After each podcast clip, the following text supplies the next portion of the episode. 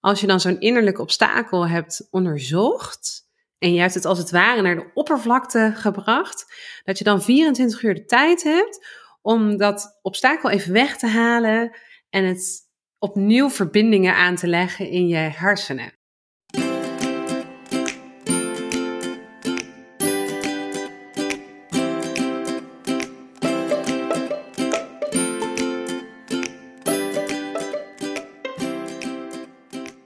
Wat leuk dat je luistert naar de Blooming Stories podcast. De podcast voor purpose-driven ondernemers die willen floreren in hun werk en hun leven. We delen alles in deze podcast, van hoe je een ijzersterke brandingstrategie neerzet tot de werking van je brein, van onze persoonlijke successen tot onze grootste struggles. Dit alles zodat jij kunt floreren elke dag.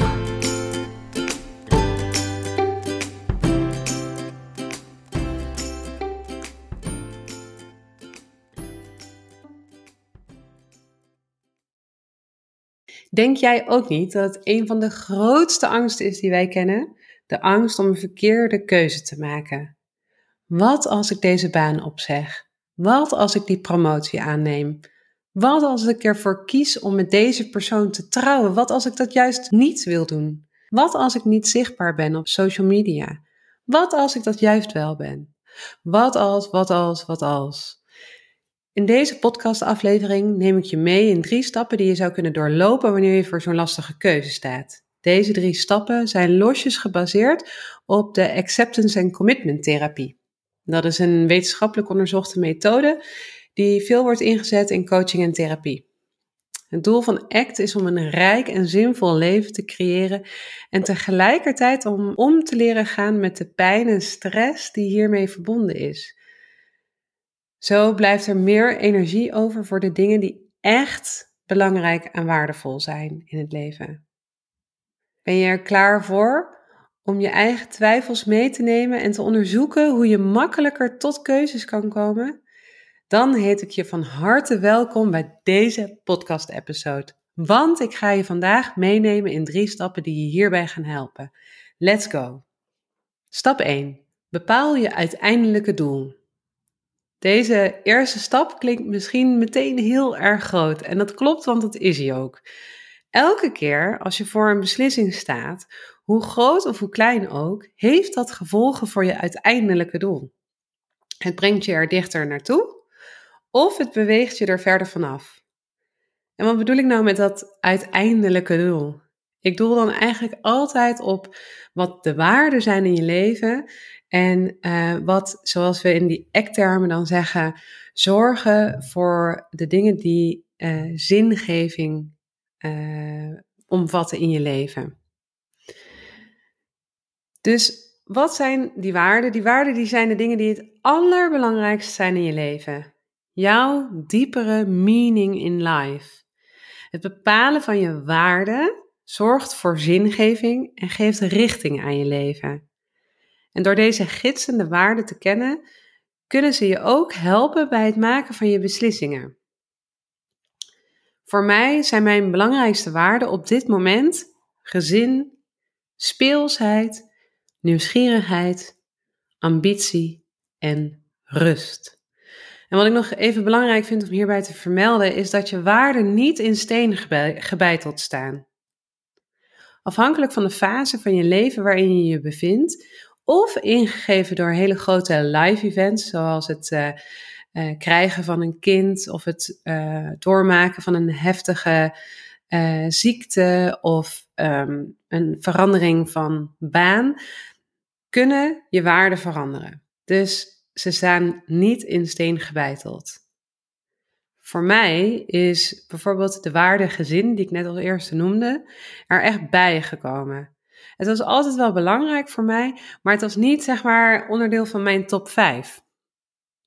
Door de pandemie en de daarmee gepaarde onzekerheid en het vele thuis zijn met elkaar, realiseer ik me dat het goed functioneren van ons kleine eenheidje van vier personen echt voorop staat. Het is dus echt een hele belangrijke richtingaanwijzer geworden uh, voor mij in mijn leven. En het helpt mij echt onwijs bij het nemen van beslissingen. Dus als je nu voor een keuze staat, realiseer je dan op basis van je waarden, brengt optie A je dichter bij je doel en je waarden en optie B niet? Doe dan A. Zo simpel is het. Dit klinkt natuurlijk makkelijker dan dat het in werkelijkheid is. Want ik ken zelf ook maar al te goed dat innerlijke stemmetje wat zich er al gauw mee gaat bemoeien. Wat ervoor zorgt dat ik nog altijd niet meteen voor optie A ga, maar heel rationeel ga bedenken waarom optie B toch misschien wel juist is. Of wanneer je waarden hebt die heel belangrijk voor je zijn, maar die niet per se altijd beste vrienden zijn, zeg maar. Want in mijn rijtje hoorde je misschien een aantal waarden die best wel met elkaar kunnen conflicteren. Want ambitie en rust, hoe werkt dat samen? Nou, laat me een voorbeeld geven. Ik werd onlangs gevraagd voor een grote trainersklus. En dat is er eentje waar ik echt super blij van word, maar die me ook ja, natuurlijk meteen weer meer tijd kost. En ik merkte aan mezelf dat ik het heel lastig vond om hier ja, makkelijk een beslissing in te nemen. Om meteen ja of meteen nee te zeggen. En enerzijds voedt het mijn waarde van ambitie en nieuwsgierigheid. En is dit het werk precies wat ik wil doen? Uh, en als ik voor een groep sta of via het scherm training aan het geven ben, dan voel ik ook altijd die enorme speelsheid. Ik ervaar dan altijd zoveel flow op zo'n dag. Maar, en hier schuurde het dus voor mezelf, als ik ja zou zeggen op deze opdracht, betekent dit wel een grotere belasting voor Oscar, voor mijn man. Want zeker nu de scholen gesloten zijn en we veel met z'n vieren thuis zijn, betekent het wel dat als ik hele dagen training ga geven, uh, automatisch de zorg voor de kinderen bij mijn man komt te liggen. Uh, en het werk wat er verder ligt, het uh, kwartaal voor Blooming Stories is verder al ja, vrij vol gepland. En dat wordt ook niet minder. Dus ik zou dan werkelijk meer gaan werken. En dat gaat dan wellicht ten koste van mijn waarde rust. Want ik weet dat het voor mij super belangrijk is om actief aan voldoende rust te werken in mijn leven. Juist om overdag echt volledig te kunnen geven en te kunnen presteren. En die waarde waar het scheurt, ben ik dus gaan onderzoeken. Ik heb het getoetst met Oscar en ik heb met hem samen gekeken of het niet te belastend was en of de kids er niet op een of andere manier de dupe van zouden worden. En rust, hè, wat ik net zei, is een hele belangrijke waarde voor mij. En uh, ik realiseerde me dat ik die dus gewoon heel actief in de gaten moet houden. En hierin kon ik dus uiteindelijk een weloverwogen ja geven op deze trainersklus. Belangrijke side note hierbij vind ik trouwens wel om uh, te vertellen dat ik um, toen ik werd gevraagd heb aangegeven bij de opdrachtgever dat ik het meteen al een hele leuke klus vond hele mooie opdracht. Maar dat ik wel even een paar dagen nodig had om het goed te overdenken. En zowel met mijn man als met mijn compagnon. Ik noem hem er ook wel mijn workwife. Hè, want het is wat dat betreft bijna net zo belangrijk als goed oh, afstemmen thuis. Is het goed afstemmen op werk. Uh, vanwege de impact op mijn agenda. En jezelf die tijd geven om goede beslissingen te nemen is ook echt super belangrijk. over naar stap 2. Ik zei het net al. Um, hè, ook al, het klinkt misschien zo dat wanneer je je overal doel hebt in je leven en je je waarde heel erg helder hebt, het een stuk makkelijker zou zijn om keuzes te maken. En dit is misschien al wel zo, maar er zijn dan toch altijd ook nog wel weer innerlijke obstakels te overwinnen. En ik hoop oprecht dat na het horen van mijn uh, eerste stap en uh, het uh, bepalen van wat jouw belangrijke waarden zijn in je leven, dat het dan al een stuk makkelijker wordt om beslissingen te nemen. Maar realiseer je dat die innerlijke obstakels je alsnog in de weg kunnen gaan staan. Laat ik je meenemen hierin.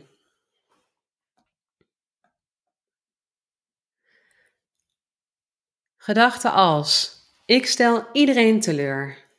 Daar ben ik te oud voor. Daar heb ik niet de juiste achtergrond voor. Ik ben niet belastbaar genoeg. Ik ben te hoog opgeleid. Ik noem er maar een paar. Komen er al een paar bekende in dit rijtje voor? Wat zijn jouw gedachten, jouw innerlijke obstakels op het moment dat jij voor zo'n keuze staat? En wat dacht je vervolgens van de gevoelens die deze gedachten met zich meebrengen? Angst, vrees, stress, zenuwen, ongemak, boosheid, verdriet. En wat zie je jezelf vervolgens doen?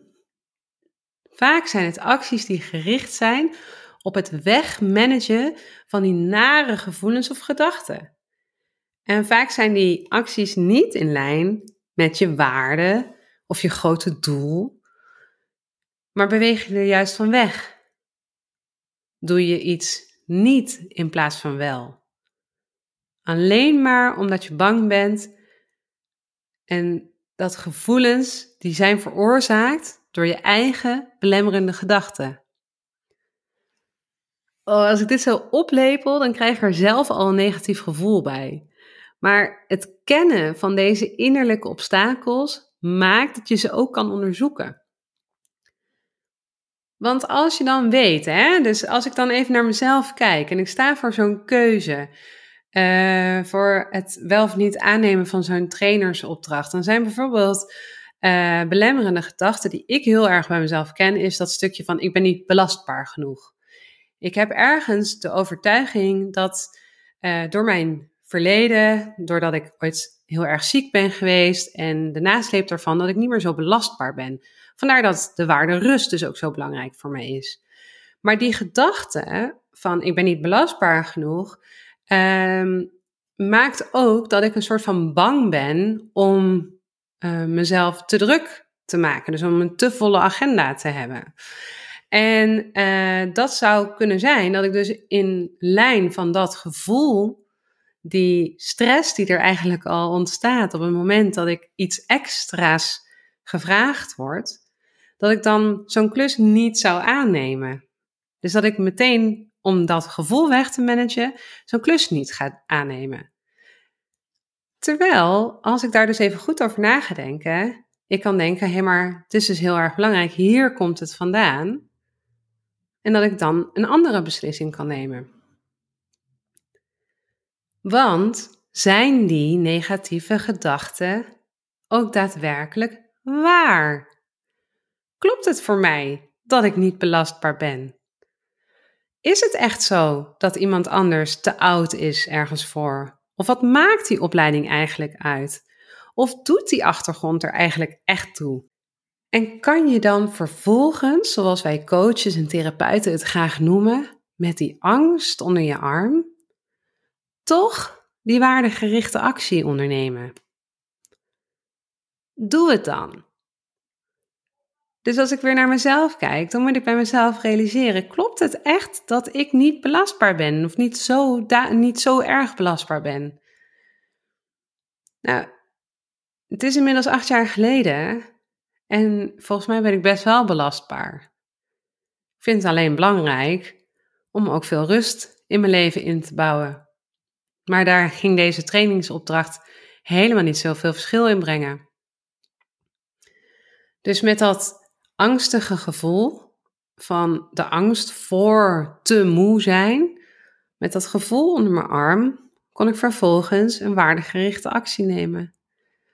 En die waardegerichte actie was om deze opdracht aan te nemen, omdat ik zo graag werk doe wat echt goed bij mij past. Dus op die manier kon ik toch dat besluit nemen.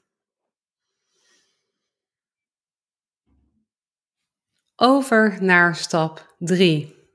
En dat is kom in actie. Um, ik neem nou een voorbeeld waarbij ik dus eigenlijk vrij makkelijk alsnog een actie, een, um, een besluit heb kunnen nemen.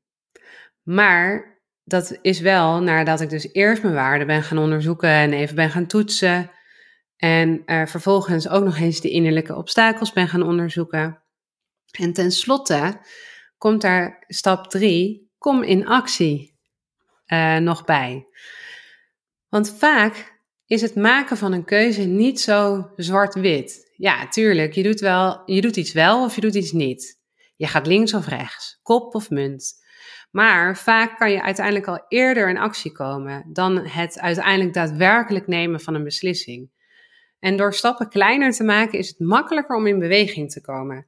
En ik hou echt van de uitdrukking: If you don't like where you are, move. You're not a tree. En het wordt echt al makkelijker als je dus stap 1, het kennen van je waarden, en stap 2, het kennen van je innerlijke obstakels, al hebt onderzocht of hebt doorlopen. En dan wordt het misschien juist heel logisch om een baan op te zeggen, een relatie te verbreken of om het kleiner te maken, wel te gaan hardlopen in de regen. Um, maar kom in actie. Laat me je meenemen in een voorbeeld dat even niet over mezelf gaat, maar over iemand die ik in eh, coaching heb gehad. En uh, dit was een uh, jonge vrouw die aangaf dat sinds ze moeder was geworden, ze steeds minder plezier ervoer in haar huidige onderneming. Ze deed heel erg veel met, met tekst, tekst schrijven. En doordat er zoiets belangrijks bij was gekomen in haar leven, haar dochtertje, merkte ze dat het belangrijker voor haar was geworden om als ze dan aan het werk was, dat ze iets zou doen waar ze echt heel erg blij van werd. Want anders was ze liever thuis bij haar dochtertje. En eigenlijk wist ze ook al wel wat ze zou willen doen in plaats van het tekst schrijven. En ze zou heel erg graag willen gaan kijken of ze zich zou kunnen omscholen tot life coach. En dit vakgebied prikkelde haar mateloos. En ze zag het al helemaal voor zich. En ze vermoedde ook al dat het hebben van een coachpraktijk haar meer ruimte zou geven om tijd met haar dochtertje door te brengen. Maar ze, schaamde zich ervoor dat ze dit überhaupt uitsprak bij mij. Want, en we zijn nu bij stap 2, haar zus had het honk van persoonlijke ontwikkeling al bezet. Bij haar thuis bezetten zij en haar zus en twee broers ieder een eigen honk. Zij was de talige en haar ene broer medisch en de ander technisch en haar zus was psycholoog. Dus haar switch naar coaching kon niet. En het gevoel van schaamte dat ze dus eigenlijk iets wilde gaan doen, wat niet mocht. En ik maak hier nu air quotes bij, want dit had ze dus zelf bedacht. Maar dat ze dus die behoefte voelde en dat dat eigenlijk was wat ze wilde.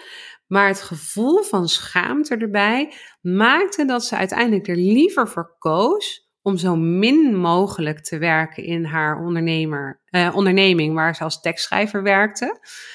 Uh, en met zo min mogelijk bedoel ik uh, net genoeg uh, om zeg maar het minimale te verdienen wat ze nodig had in haar gezin. Um, wat haar niet meer vervulde, dan om haar eigen droom achterna te gaan en te floreren in haar werk en haar leven. Zie je hoe gek dit is? Dat als je dus dit niet echt onderzoekt, dat je dan dus uiteindelijk acties onderneemt Ehm, die dus je verder van je doel af bewegen dan er dichter naartoe brengen. Dus stap 3, kom in actie. Wat staat je te doen? Um, nou ja, wat heb ik met deze vrouw dan aangepakt? We zijn nagegaan welke kleine actie in het hier en nu ze zou kunnen ondernemen om een stap dichter bij haar waarde te komen. En belangrijk hierbij is dat ik altijd meegeef dat het in die eerste 24 uur al een eerste stap moet worden gezet. En dit is namelijk de sensitieve periode. Als je dan zo'n innerlijk obstakel hebt onderzocht en je hebt het als het ware naar de oppervlakte gebracht, dat je dan 24 uur de tijd hebt om dat obstakel even weg te halen en het opnieuw verbindingen aan te leggen in je hersenen. Ehm, en voor haar was dit dus het, um, wat ze had gezegd, van, nou binnen 24 uur wat kan ik doen? Is online gaan onderzoeken welke interessante opleidingen er zijn. Daarna kijk ik altijd naar wat acties kunnen zijn die je binnen de eerste week kan oppakken. Voor haar was dit het bespreekbaar maken met haar partner en afspreken met minimaal drie personen die een eigen praktijk hebben. Voor gewoon een koffieafspraak om te kijken van klopt mijn aanname dat ik uh, als ik een eigen coachpraktijk heb, ik flexibeler ben en meer tijd met mijn dochter kan zijn en nog makkelijker mijn eigen tijd kan inplannen. Nu werkte ze heel veel in opdracht en had ze toch eigenlijk vaak wat te maken met uh, de deadlines van haar opdrachtgevers. En tenslotte kijken we dan nog naar de komende maand. En voor haar was dit een hele spannende. Daar merkte ze dus dat ze dat, dat gevoel van schaamte en die angst uh, weer op kan borrelen. Want uh, nou, merkte ze ook al dat haar te doen stond om die uh, gevoelens, die innerlijke blokkades bespreekbaar te maken met haar zus en de rest van de familie. Om te kijken hoe zij er dan tegenover stonden. En hier zijn we dan in een andere sessie echt nog even op doorgegaan. Uh, om echt te kijken van nou, hoe kan je nou met uh, de schaamte en de angst voor afwijzing onder je arm toch dat gesprek ingaan. Nou ja, en je raadt het misschien al. Ze is inmiddels gaan coachen. Ze heeft de beslissing genomen uh, en heeft voor haar gevoel echt een waardegerichte actie kunnen uh, ontplooien en een keuze kunnen maken om haar droom achterna te gaan en uh, dus te floreren in zowel haar werk als in haar leven. Dus als je merkt dat je voor een lastige keuze staat in je leven, dan raad ik je aan om er echt de tijd voor te nemen. En geef jezelf de ruimte om die drie stappen te doorlopen. Stap 1. Wat is je overal doel? Wat zijn je waarden? Want die geven je richting. Stap 2. Wat zijn je innerlijke obstakels? Welke gedachten en gevoelens plagen je? Want die leiden je vaak van je waarden af. En zo kom je uh, niet tot het maken van de juiste, maar spannende keuze. En stap 3. Kom in actie. Maak het klein, maak het behapbaar. Welke waardegerichte actie kun je al binnen 24 uur, 7 dagen en 1 maand uitvoeren? Dit was hem voor nu. Ik hoop dat ook dit weer helpt bij het laten floreren van jou in je werk en in je leven. Tot de volgende!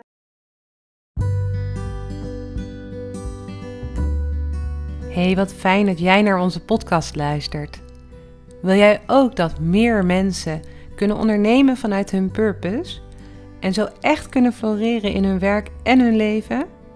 Laat dan nu jouw review achter, zodat mensen zoals jij onze podcast makkelijker kunnen vinden. Dankjewel.